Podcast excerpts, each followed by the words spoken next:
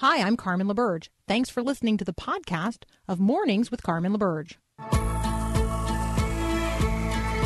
Your daily encouragement that God has the world in the hollow of his hand. This is Mornings with Carmen LaBerge on Faith Radio.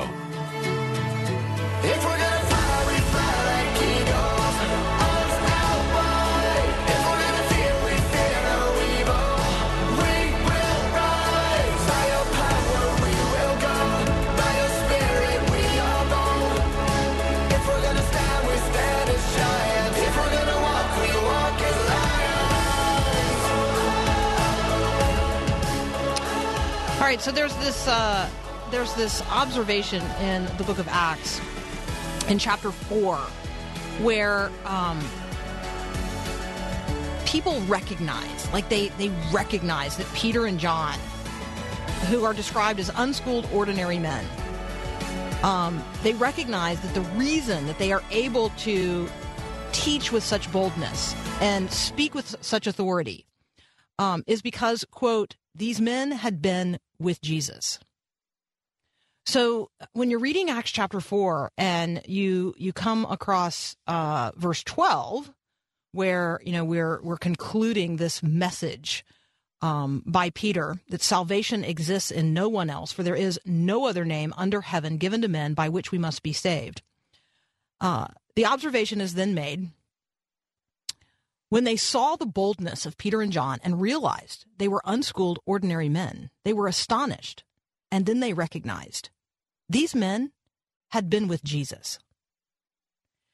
These men had been with Jesus. These were not just guys who knew about Jesus, these were guys who knew Jesus. And so um, I shared in the first hour that uh, uh, that I was in a Sunday school class yesterday where they were discussing J.I. Packer's Knowing God book, and they were talking about chapter two, which differentiates between knowing about God and knowing God. And I was reminded that the evidence of knowing God is like great energy and passion for God and godliness, and also this joyful, tireless talking about God, talking about God's goodness and his great attributes and his actions, not only in human history, but in our own lives. It is a testimony. Um, and so, who do you know? Who do you know who does that? Who do you know who um, has all this great passion and energy for God and godliness? Who provokes you uh, to uh, toward not just knowing about God, but knowing God? Who are those people? Um, I'm reminded about uh, of a book by Don um, Everts about the reluctant witness. I'm reminded, um, you know, in, in, in terms of, I mean, you know, it's not. I'm not sharing this out of like, oh, I wrote a whole book about this, but I did. I wrote a whole book about this called "Speak the Truth: How to Get God Back into Every Conversation." It literally is about how how do I, as a Christian, engage in the conversations of the day in such a way that people get a glimpse of God, not me, but God. Like, how do you get God back into the conversation? So, uh, if you want a copy, that's what we're giving away today. We're giving away copies of Speak the Truth. So, all you have to do is text the word book to 877 933 2484. Follow the link. The book you're looking for is Speak the Truth. The author is me, Carmen LaBerge. All right, we got a rising tide of anxiety in the world right now related to the spread of the coronavirus. And so, up next, Dr. Linda Mintle and I are going to talk about how we deal with heightened anxiety and how we help others deal with it as well. That's up next here on Mornings with Carmen.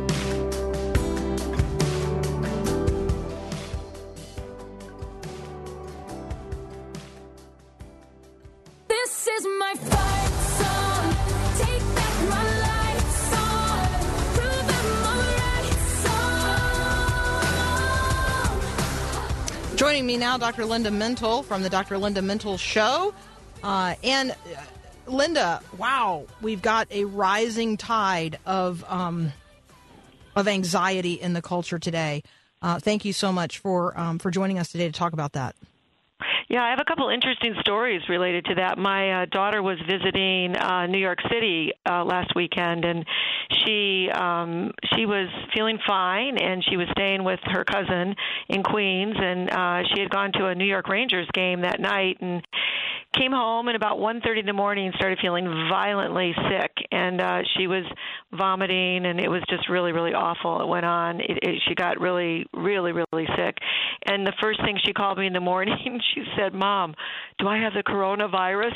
I was like, "Katie, no, that is not the coronavirus. That's not how it presents." And um, you know, very doubtful. At that point, there had been no cases uh, indicating. I think there's the first one in in New York uh, today. I think it was reported, but um, and that was the first thing on her mind. And then her cousin that she was um, that she was staying with in his apartment, uh, his fiance is Chinese, and she every year goes home to uh, China for the Chinese New Year, and she had gone home this January, and she is now quarantined in Beijing um, under martial law um, because of the coronavirus.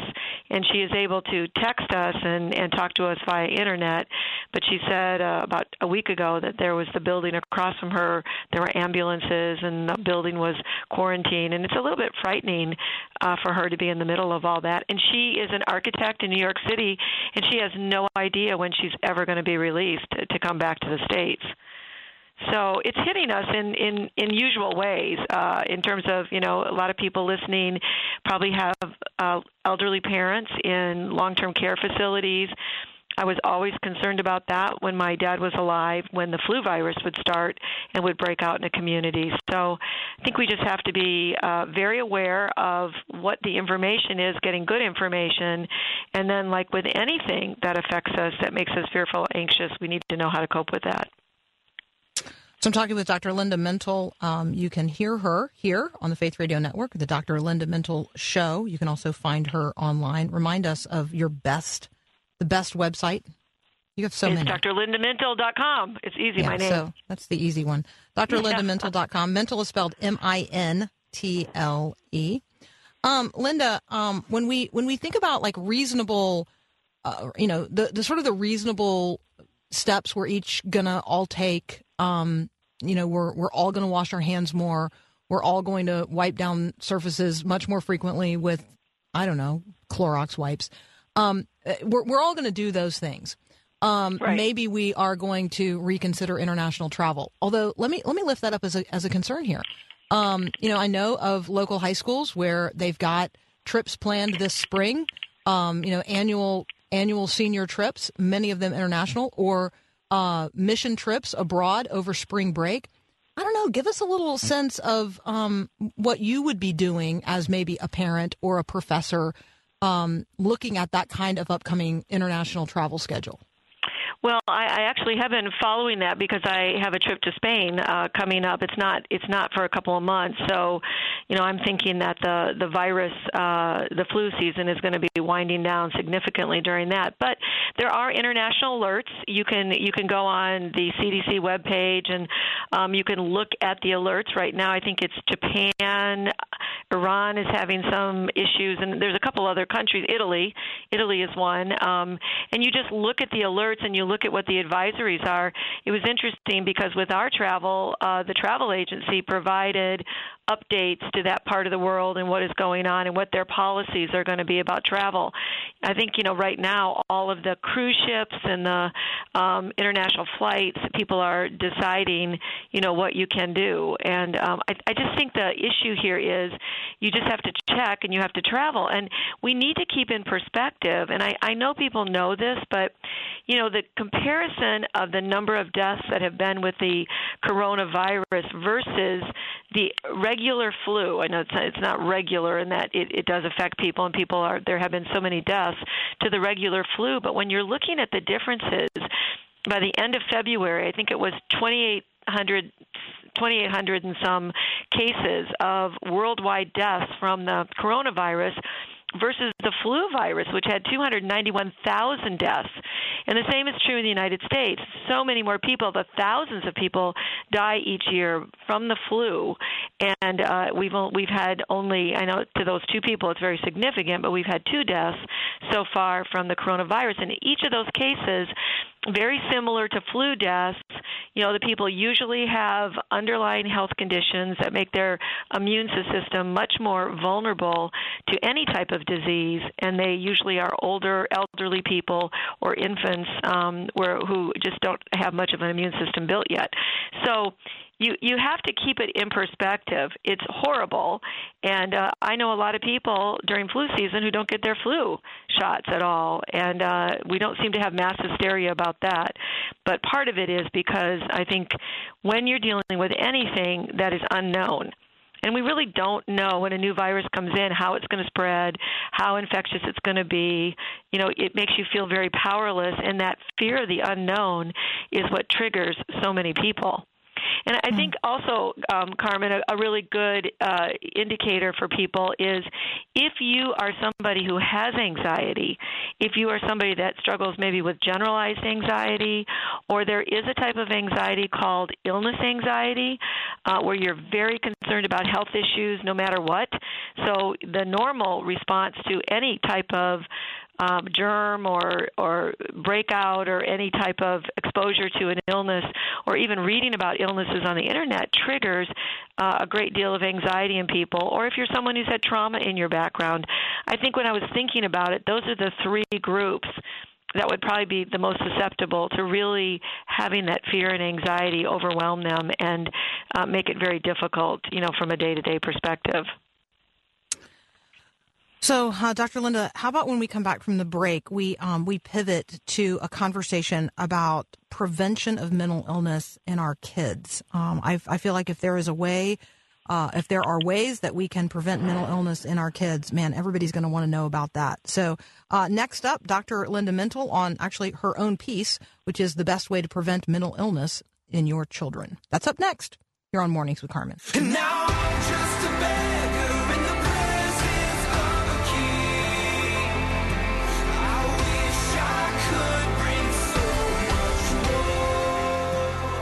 Talking with Dr. Linda Mintle. You can find her at drlindamintle.com. Linda, let's talk about um, preventing mental illness in our kids. And then I also want to talk about resilience related to those who do experience tra- childhood trauma. So this conversation starts with um, the causes of mental illness. And what are you pointing to in this particular piece? one of the most uh, known causes of child children being vulnerable to developing a mental illness even later in life is exposure to any type of uh, abuse or trauma. There, there's a huge study done years ago, and a scale came out of it called the ACE scale, and that scale is adverse childhood experiences. And they looked at a number of kids who had uh, high percentages of mental illness, and, and especially uh, even later in their teen years and their adult years.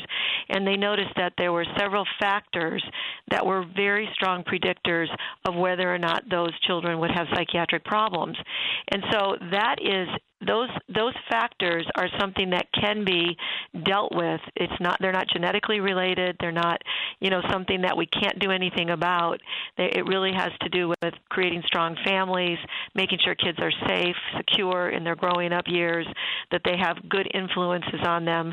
And you know one of the interesting um, things about how do you help a child who then begins to experience anxiety and trauma and and fear about the world because their home environment is not very safe or they've been exposed to a lot of very difficult things it kind of relates to what we were talking about with the coronavirus. It's one of the things that i've been talking to people about during the last couple of weeks and that is it's it's helpful to limit your exposure to media that shows a lot of disturbing events and storylines.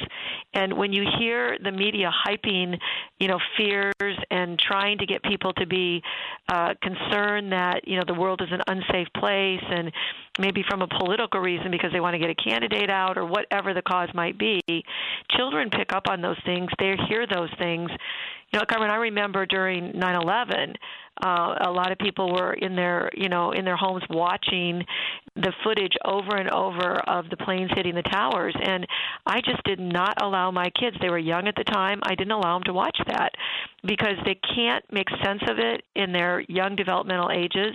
It just makes them fearful and anxious and they feel more out of control. So one of the things we know is that kids like to feel secure in their families. And when they have trauma which is relates to things like divorce and um you know sexual abuse and um you know insecurity over uh injuries or illnesses or any type of trauma event in their life and it's not worked through, then kids can become very fearful and very anxious. All right, and and so when I just start thinking through the percentage of children in the culture who have divorce or Mm-hmm. or I mean not even divorce, I mean parents who were never married, like they're just not they're not even growing up Mm-hmm. in, in with any kind of connection to that sort of family system. Um, Right. and then the percentage of kids who suffer emotional or or physical or sexual abuse, like these numbers in our culture today are really really high. They're huge. Really high. They're huge. So yeah, and I don't want to. I don't want to make it. I don't want to make it sound like anybody going through a divorce who's listening is going to, you know, traumatize their children. It's just a risk factor. It's a risk Right. factor because it, what it does for a child, the, the biggest thing that you need in those early years, especially, is you need to, a child needs to have this what's called a secure attachment.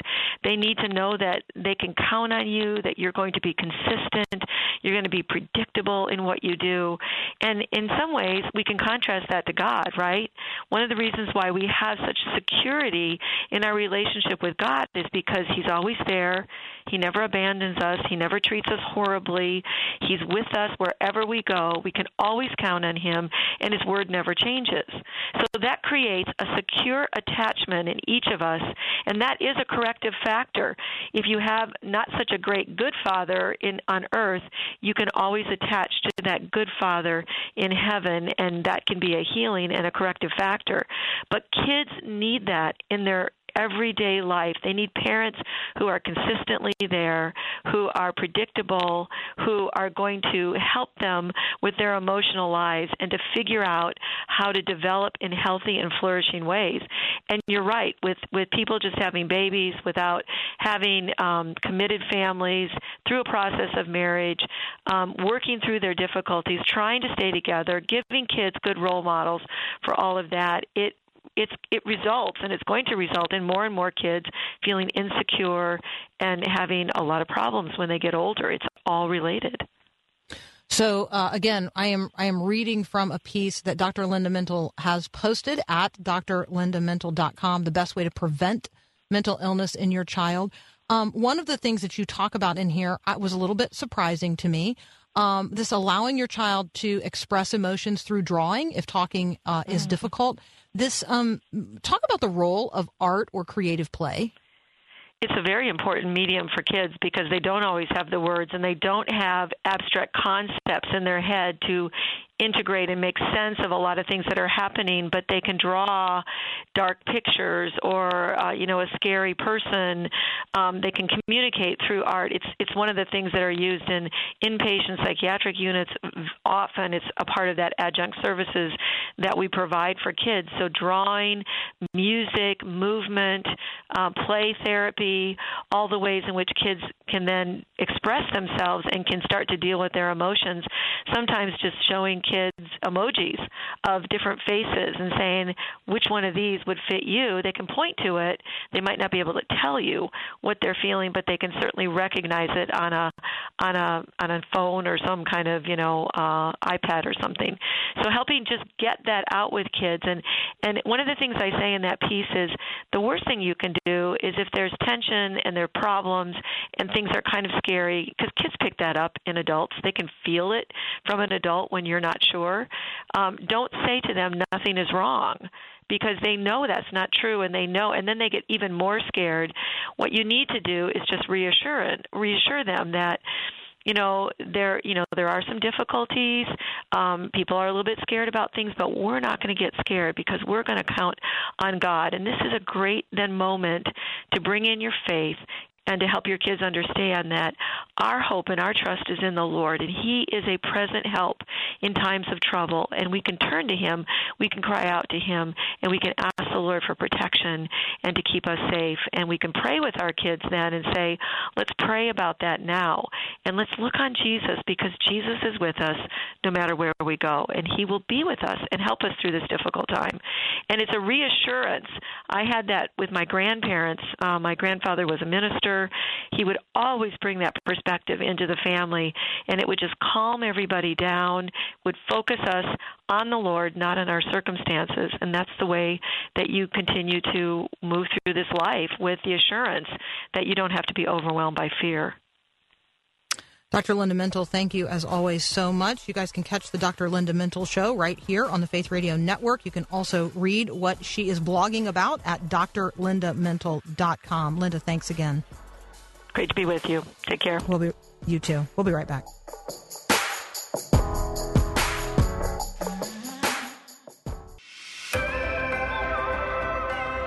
All right, next up, we've got what I simply like to call Around the World with Dr. David Aikman.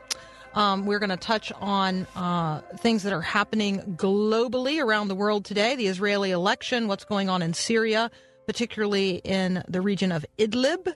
Uh, we have been talking about those things. Um, one thing that I'm not scheduled to talk with Dr. Aikman about, but certainly want to continue to be prayerful about, and that is the peace agreement reached between the United States and the Taliban uh, in terms of a forward-looking plan for the nation of Afghanistan. So let's be let's be certainly praying the news on that particular front. Little shout out to a listener who said, "Hey." In the face of the coronavirus, we need to be praying, and she lifted up Psalm 91. So here is Psalm 91 from the message. You who sit down in the presence of the Most High God and spend the night in Shaddai's shadow, say this God, you're my refuge, and I trust in you. I am safe. That's right, He rescues you from hidden traps and shields you from deadly hazards. His huge outstretched arms protect you. Under them, you're perfectly safe. His arms fend off all harm. Therefore, fear, fear nothing. Not wild wolves in the night or flying arrows in the day, not disease that prowls around in the darkness, and not disaster that erupts at high noon. Even though others succumb all around and drop like flies right and left, no harm will graze you. You'll stand untouched. You'll watch it all from a distance. You'll watch as people turn to corpses. Yes, because God is your refuge, the high God your home, evil cannot get close to you. Harm cannot get through the door. He has ordered his angels to guard you wherever you go, and if you stumble, they'll catch you. Their job is to keep you from falling. You'll walk unharmed among lions and snakes, and you'll kick them from the path. God says, If you'll hold on to me for dear life, I'll get you out of every trouble. I'll give you the best of care, and you'll only get to know and trust me more and more. So call upon me, and I'll answer. Be at your side in the bad times. I'll rescue you, and then we'll throw a party. I'll give you a long life, and then a long drink of salvation. Let the word of the Lord speak into your life today and let it comfort you. Uh, let us be people who grow anxious for nothing, but in prayer and supplication present all of our concerns to the Lord our God and find our rest in the refuge of his company. Next up, Around the World with Dr. David Aikman. We'll be right back. This is Max Lucado. Are you open to the idea of a father, a heavenly father who knows you, a soon to be home that awaits you? Would you consider this life changing idea? The Almighty and All Knowing God has set His affection on you. Every detail about you He knows your interests, your hang ups, your fears, your failures. He knows you. About His children, God says, The Lord searches every heart and understands every desire and every thought. 1 Chronicles 28 and verse 9. King David wrote, When my spirit was overwhelmed within me, you knew my path. Do you know this God who knows you? He knows your name, and he can't wait to get you home. The ever recurring, soul lifting message of heaven the Lord delights in you. Isaiah 62 and verse 4. This is Max Lucado. My name is Bond, James Bond.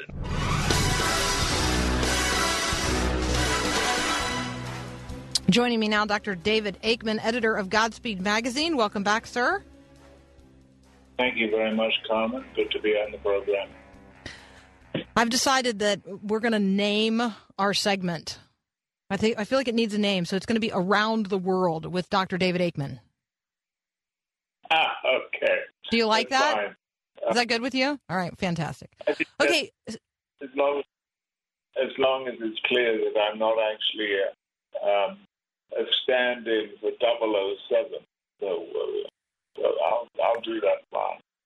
you know, um, of course you would say that if you were. So there you go. Um, that whole deniability thing, that's like a part of the whole secret, yeah, agent business. Let's talk about the global uh, um, efforts against the coronavirus. Um, um, what are you What are you hearing um, out there, and what what is of of greatest interest to you as you look at this now pandemic? Well, I think one of the most interesting things to me is that, you know, remember the outbreak in northern Italy, and that seemed an odd place for the coronavirus to take off.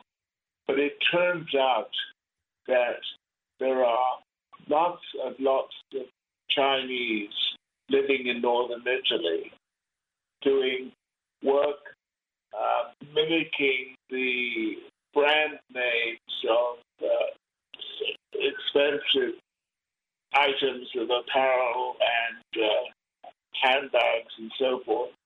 So it's quite clear that it's very likely, I, I can't prove this, that one or more of those Chinese went back to China and brought back the virus to Italy, and that infected so many people in Europe and continues to do so.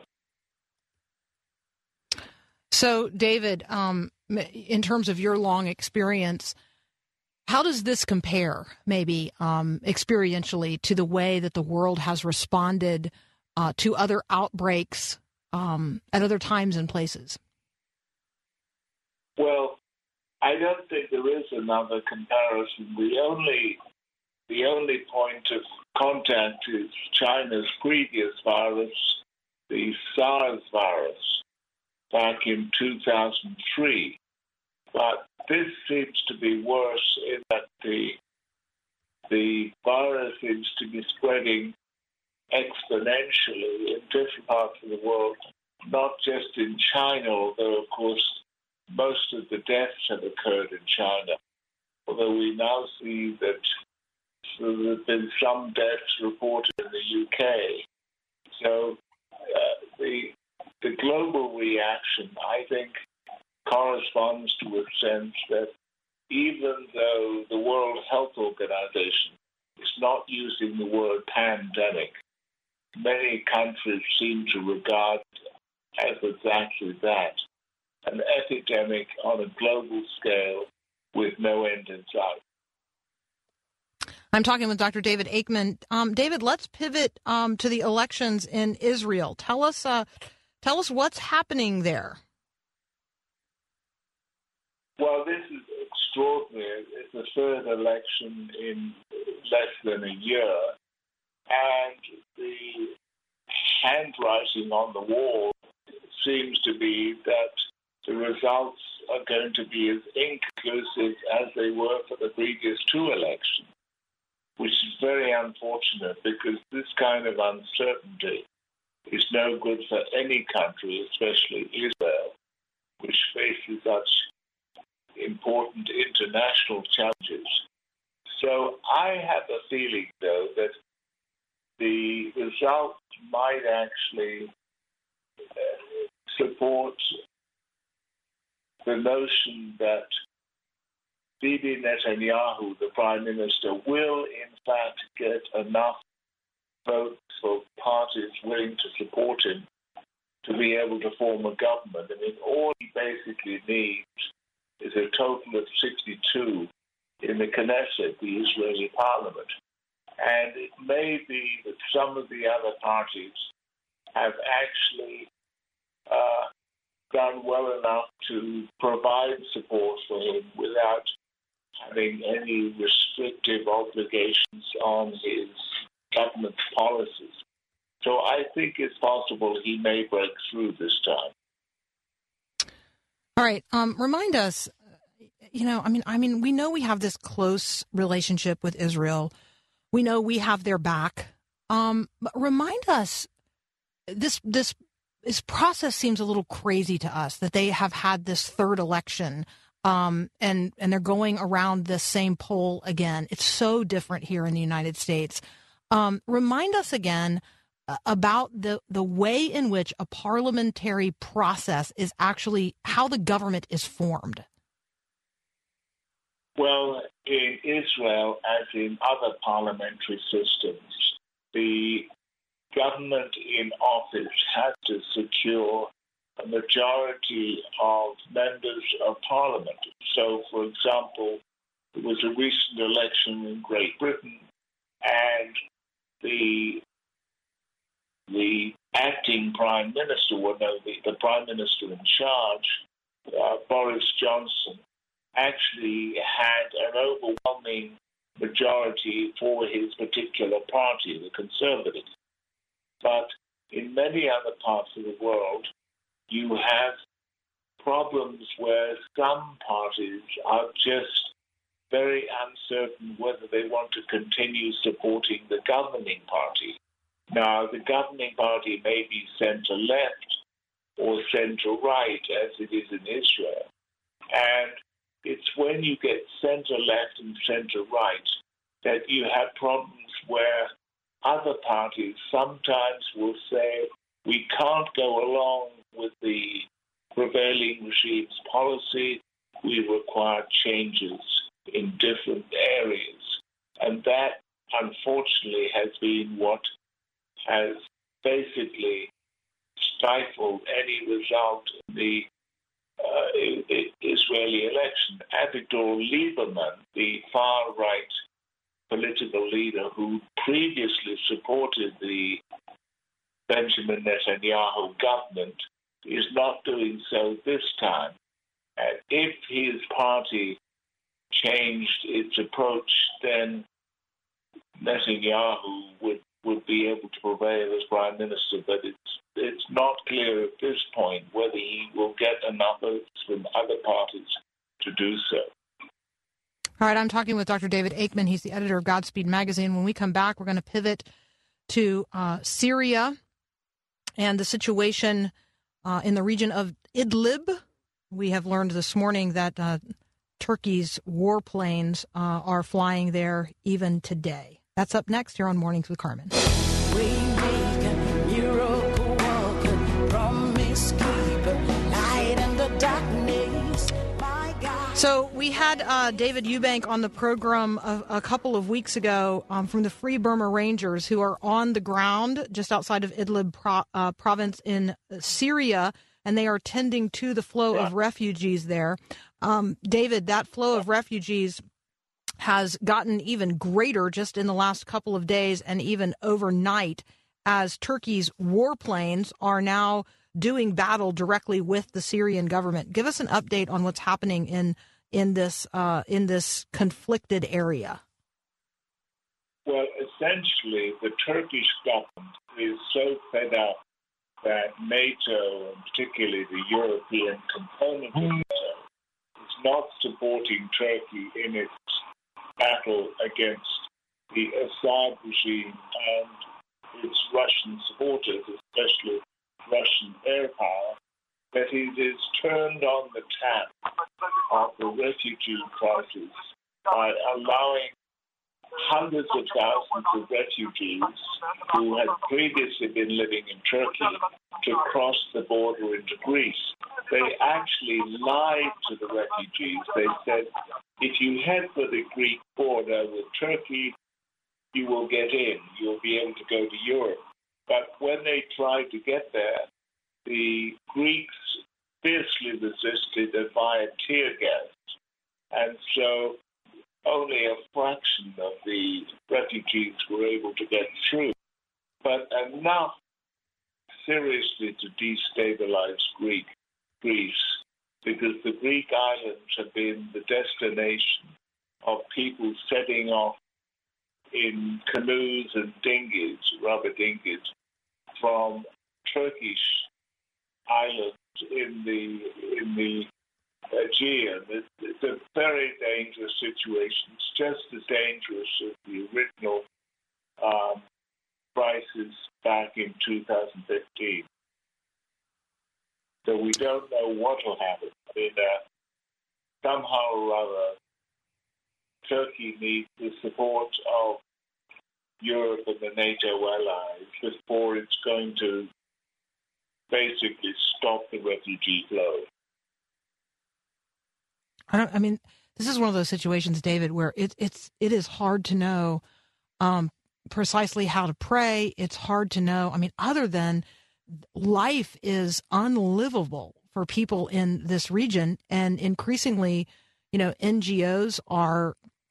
I mean, they pulled out of this portion of Syria um, some time ago, um, and routes out of uh, of this region of Syria, which were opened for what some seventy two hours. Apparently, those um, those routes uh, are already closed again, and so um, Well- go ahead.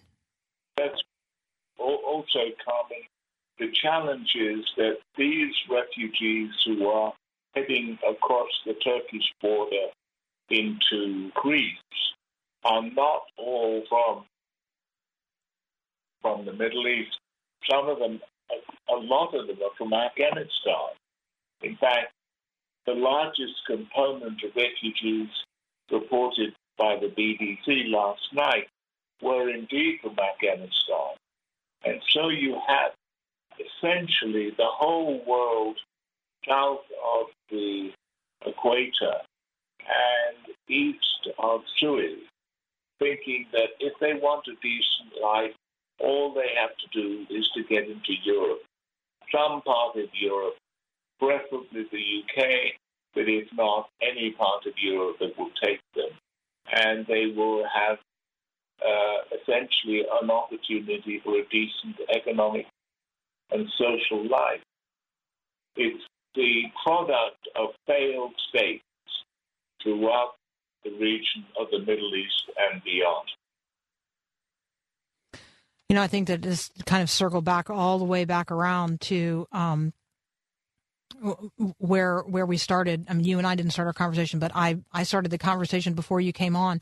You know, and that is this this peace that has been brokered between the United States and the Taliban in Afghanistan. Um, and again, we talk about failed states, and we talk about the basis of rebuilding a functional state um, the foundational right. pieces in many in many of these places, the foundational pieces for a successful democracy simply don't exist. And so, um, I Well, think that. Go ahead. Well, I think it, it boils down to a mistaken view of human nature.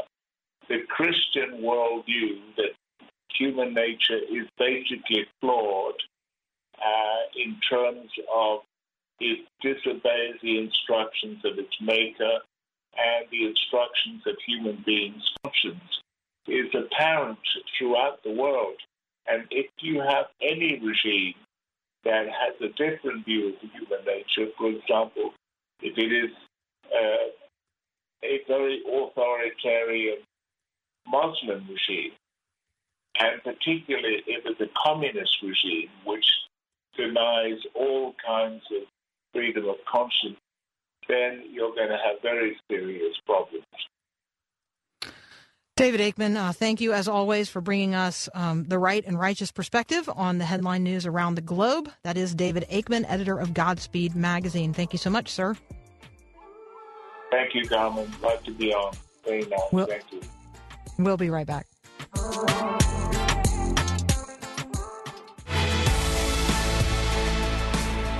All right, so uh, if you haven't had an opportunity to and you want a copy of Speak the Truth, how to bring God back into every conversation, we are giving away copies today. All you have to do is text the word book to nine, what, what is it, 877 933 2484. Text the word book to 877 933 2484. The book you're looking for is Speak the Truth. The author is yours truly, Carmen LaBerge. Uh, for those of you who want to know what translation I read Psalm 91 from, it was The Message. For those of you who have a favorite translation um, or paraphrase that is not the message, okay, you have access to Psalm 91 um, all over the place. So go read it yourself in your preferred translation. There you go. Um, and uh, and yes, I could do public word studies on plague and pestilence, which are the words used in Psalm 91 in most historic translations of that text. There you go. little interaction with those of you on my text line today. Uh, greetings and and just mutual affection to everybody as you go out into the world that God so loves as His agents of grace. Have a great day and God bless. Thanks for listening to this podcast of Mornings with Carmen LaBerge from Faith Radio. If you haven't, you can subscribe to automatically receive the podcast through iTunes or the Google Play Music app. That way, you never miss an episode. It's also available anytime at myfaithradio.com.